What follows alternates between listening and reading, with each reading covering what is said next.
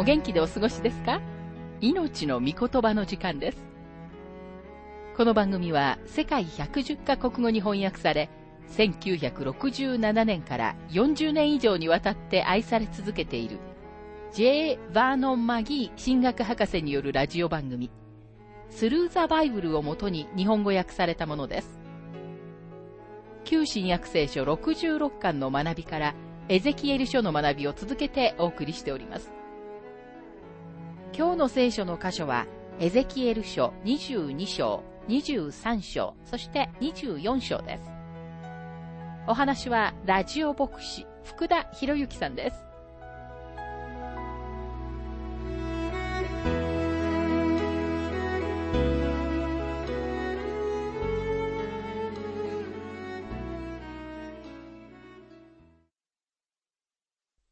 さて、エゼキエル書22章の学びに入りますが、22章は、エルサレムの町の醜さを列挙しています。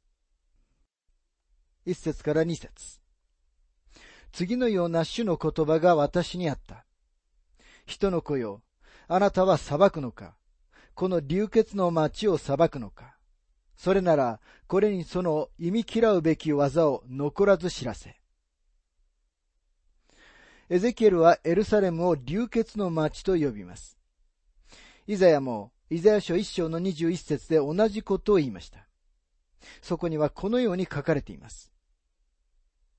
どうして遊女になったのか、中心な都が、公正が溢れ、正義がそこに宿っていたのに、今は人殺しばかりだ。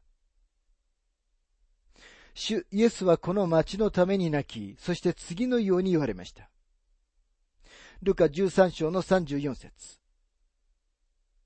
ああ、エルサレム、エルサレム。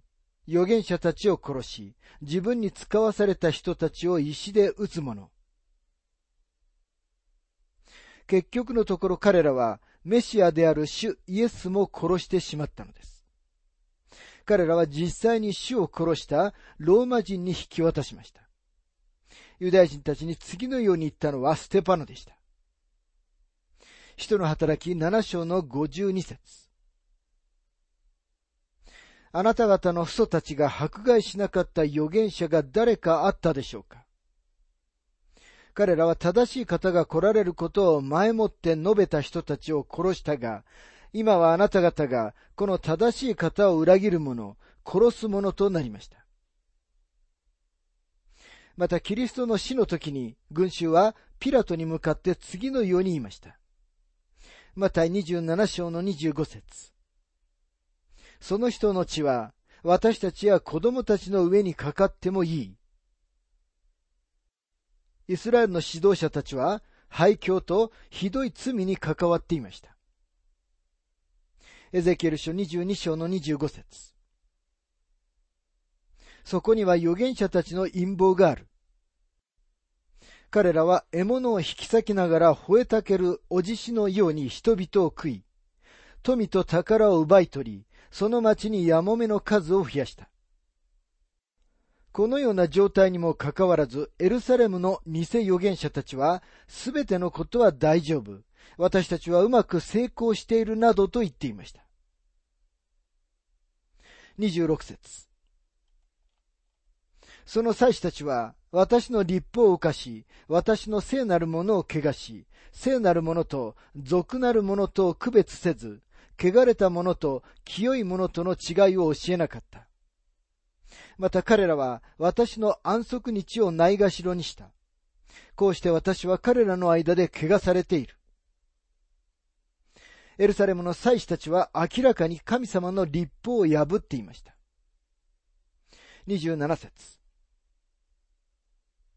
その町の市長たちは、獲物を引き裂いている狼のように血を流し、人々を殺して自分の利得を貪っている。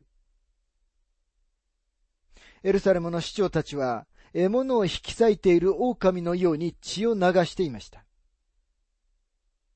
パウロは羊の皮を着た狼のことを、教会に次のように警告しています。人の働き20章の29節私が出発した後、凶暴な狼があなた方の中に入り込んできて、群れを荒らし回ることを私は知っています。今日確かに教会の中には狼がいます。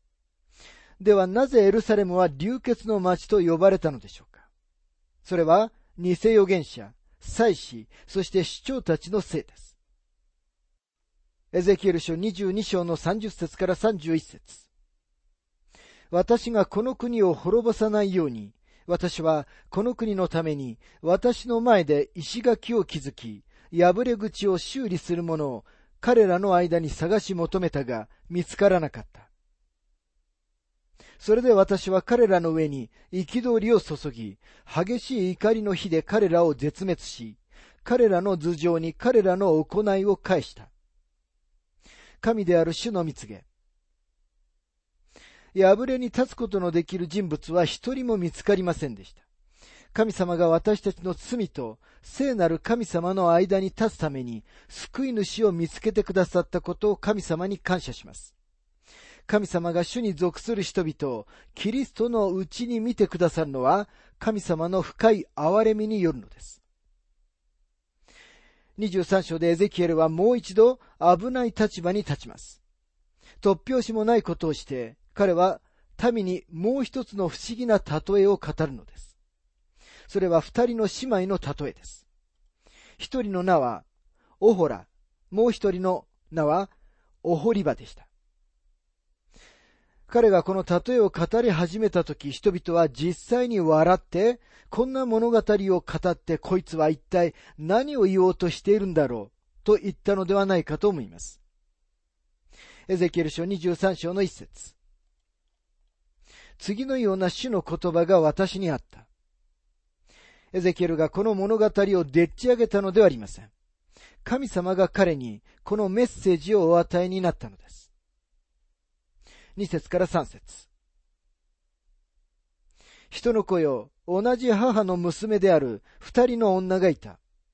彼女たちはエジプトで淫行をし、若い時から淫行をし、その地で彼女たちの胸は抱きしめられ、その処女の乳房はもてあそばれた。二人の姉妹は、もはや処女ではなく、売春婦になってしまいました。一体全体、エゼキエルはここで何のことを話しているのでしょうか四節その名は、姉はオホラ、妹はオホリバで、二人は私のものとなり、息子や娘たちを産んだ。その名のオホラはサマリアのこと。オホリバはエルサレムのことである。オホラはサマリアのこと、つまりイスラエルの北王国がオホラです。オホリバはエルサレムのことで、南にあるエルサレムとユダがオホリバです。エルサレムとユダを指すオホリバは、私の天幕は彼女のうちにあるという意味です。誰がそのように言っているのでしょうかそれは神様が私の天幕は彼女のうちにあると言っておられるのです。言い換えれば、南王国のエルサレムにソロモンの素晴らしい宮がありました。その宮は荒野での会見の天幕にかたどって作られたもので、民が神様に近づく場所でした。また、オフラは彼女自身の天幕を意味します。北王国は反抗して南イスラエルから離れました。ヤロブアム王は二つの金の格子の像を一つはベテルに、もう一つはサマリアに立て、自分の民が南のエルサレムに礼拝に行かないようにしようとしたのです。預言者たちは南王国の人々が神様は北のあの金の格子を裁かれるというのはとても簡単なことでした。確かに神様は北イスラエルを裁かれました。ところが神様は南王国をもまた裁かれるのです。なぜなら彼らが死んだ宗教の儀式を行っていたからです。彼らは自分たちが神様と正しい関係にあると思っていましたが、実際には罪の中にととっぷりと使っていたのです。神様の恵みによらなければ、あなたは決して救われることはありません。もし神様が恵みによって救ってくださらないのなら、あなたは救われることはできませんでしたが、だからといって、あなたが神様のために生きる必要はないという意味ではありません。また、だからといって、神様があなたを裁かれないという意味でもないのです。エゼキエルはこの二人の娘、オホラとオホリバについての話を通して、少し人々の気を引くことができました。エゼキエルは大勢のまるでロバのように頑固な者たちと付き合っていました。彼は彼らの注意を引くために、この例え話をしたのです。時々牧師がメッセージのためにセンセーショナルな話題を使っていると言って批判されますが、今日それ以外にどのようにしたら人々に耳を傾けさせることができるというのでしょうか。エゼキエルはいくつか普通ではない方法を使いました。エゼキエル書23章の12節彼女は隣のアッシリア人の総督や長官を恋したった。彼らは皆、清掃し、馬に乗る騎兵たちで、麗しい若い男であった。これはアハズ王が北王国の王座についていた時に起こった歴史的な出来事を指しています。彼はアッシリアの王、ティグラテ・ピレセルに会うためにダマスコに登っていって、そこで今までに見たうちで一番美しいと彼が思った祭壇を見ました。そこでアハズ王はそれと同じような祭壇を作ろうと、その祭壇の設計図を得るために、ウリアを使わしました。そのことが第二列王記16章の10節から18節に書かれています。彼は礼拝を改善したかったのです。彼はそのようなことに熱中しました。神様はそのことに目を留められ、そしてそのために北王国を裁かれました。今、南王国へのバビロンの侵入がまさに起ころうとしています。そこには他の選択肢はありません。神様は北王国も南王国も両方裁いておられます。なぜなら、彼らは生ける誠の神様に背を向けたからです。片方は厚かましく偶像礼拝に入って行き、もう一方は主を礼拝するふりをしました。神様のすべての民は、パウロの次のような警告を真剣に受け止める必要があると思います。第2コリント13章の5節あなた方は信仰に立っているかどうか自分自身を試し、また吟味しなさい。私たちは自分自身が信仰にしっかりと立っているかどうかを試す必要があります。どうでしょうか？これを聞いているあなたは、教会に行くとき、本当に心から霊と誠をもって神様を礼拝しておられるでしょうか？それとも、ただ習慣的に教会に行っているだけでしょうか？またあなたは、キリストのご人格に近づいておられるでしょうか？あなたは本当に主を愛しておられるでしょうか？あなたが心からそうしたいのでなければ、主はあなたの奉仕を望んではおられません。ヨハネの福音書21章で、主は、あなたは私を愛しますかとペテロにお尋ねになりました。ペテロが主を愛しているということができたとき、主は、私の子羊を飼いなさいと言われたんです。彼がそのように言った後、初めて主は彼を用いることがおできになりました。さて、24章には、煮え立つ鍋の例えと、エゼキエルの妻の死が書かれています。神様はこの両方を用いて民にお語りになります。エゼキエル書24章の1節から2節第9年の第10の月の10日、私に次のような主の言葉があった。人の子よ、この日、ちょうどこの日の日付を書き記せ。ちょうどこの日に、バビロンの王がエルサレムに攻め寄せたからだ。エゼキエルが自分のメッセージに日付をつけているのはこれが最初です。まさにこの瞬間、ネブカデネザルはエルサレムの城壁を破っていました。何が起こっているかをエゼキエルに知らせてくれるテレビはこの時代にはありませんでした。このメッセージをエルサレムからバビロンに伝達する人工衛星はなかったのです。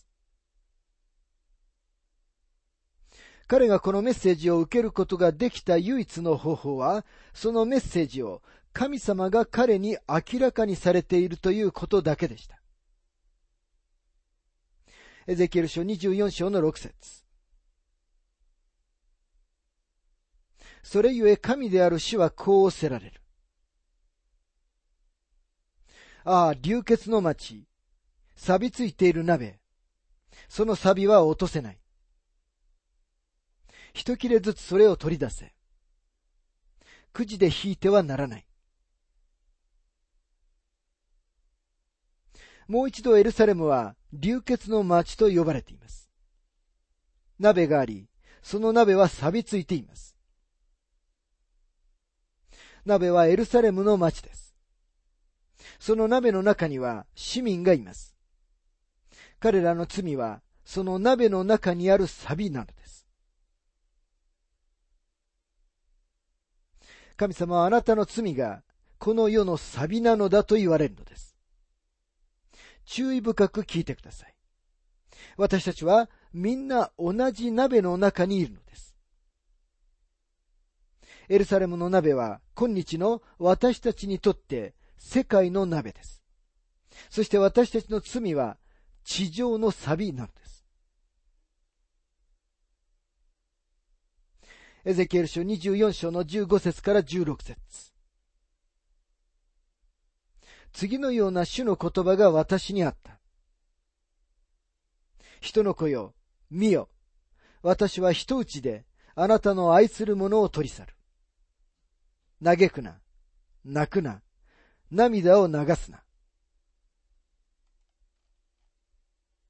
明らかに預言者は可愛らしいイスラエル人の若い女性と結婚しており、彼らはお互いに愛していました。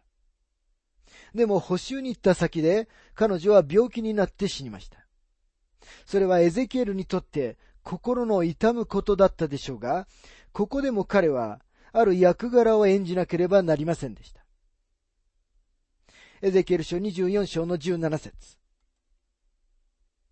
声を立てずに悲しめ、死んだ者のために喪に服するな。頭に布を巻きつけ、足にサンダルを履け、口ひげを覆ってはならない。人々からのパンを食べてはならない。神様は彼に命じられました。全く悲しんでいないように振る舞え。人々はエゼキエルの行動を理解できませんでした。人々はエゼキエルのところに来ていました。一体全体これは何を意味しているのですか？あなたの奥さんが死んだのに、あなたは全く悲しんでいないではないですか？なんていう人だ？エゼキエルがしている行動のすべては、民にメッセージを伝えるためでした。さて24節は、エゼキエル書全体の鍵です。エゼキエル書24章の24節エゼキエルはあなた方のための印となり、彼がした通りをあなた方もするようになる。この時あなた方は私が神、主であることを知ろう。この瞬間にエルサレムは滅ぼされ、後になってこの崩壊についての知らせが補修の人々のところに届きました。エゼキエル書33章の21節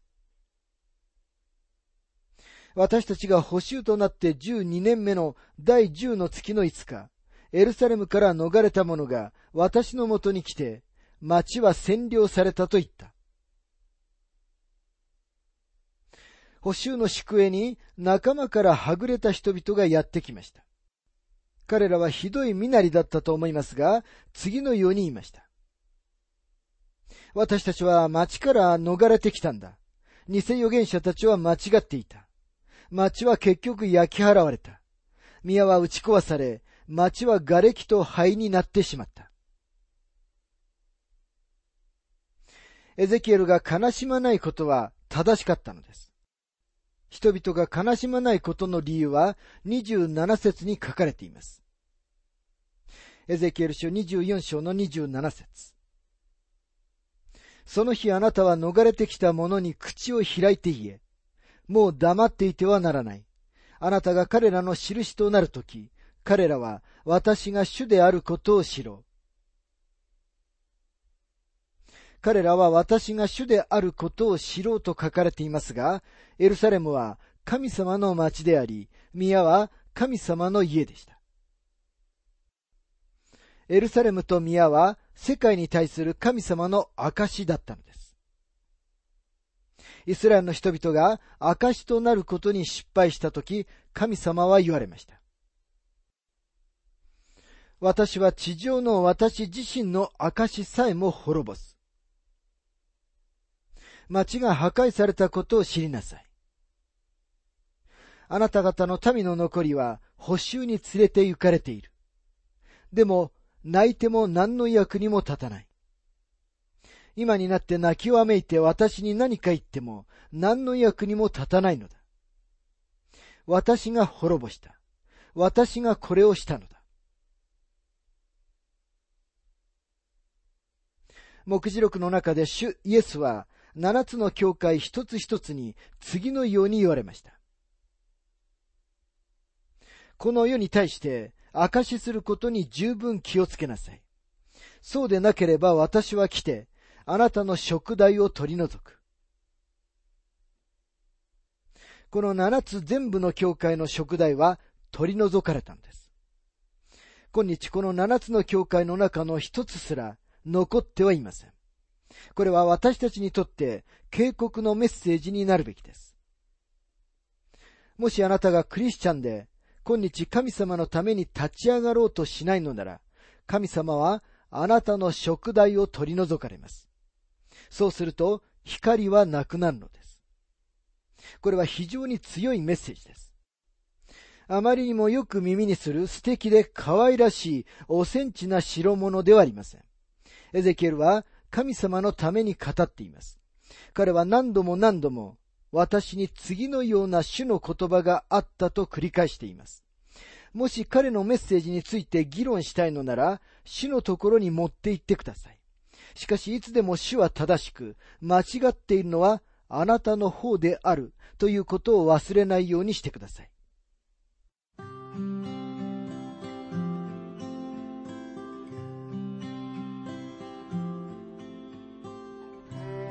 命の御言葉お楽しみいただけましたでしょうか？今回は二人の姉妹の例えというテーマでエゼキエル書22章、23章、そして24章をお届けしました。お話はラジオ牧師福田博之さんでした。なお、番組ではあなたからのご意見、ご感想、また聖書に関するご質問をお待ちしております。お便りの宛先は郵便番号592-8345大阪府堺市浜寺昭和町4-462浜寺聖書協会命の御言葉の係メールアドレスは全部小文字で ttb.hbc.gmail.com です。どうぞお気軽にお便りをお寄せください。それでは次回までごきげんよう。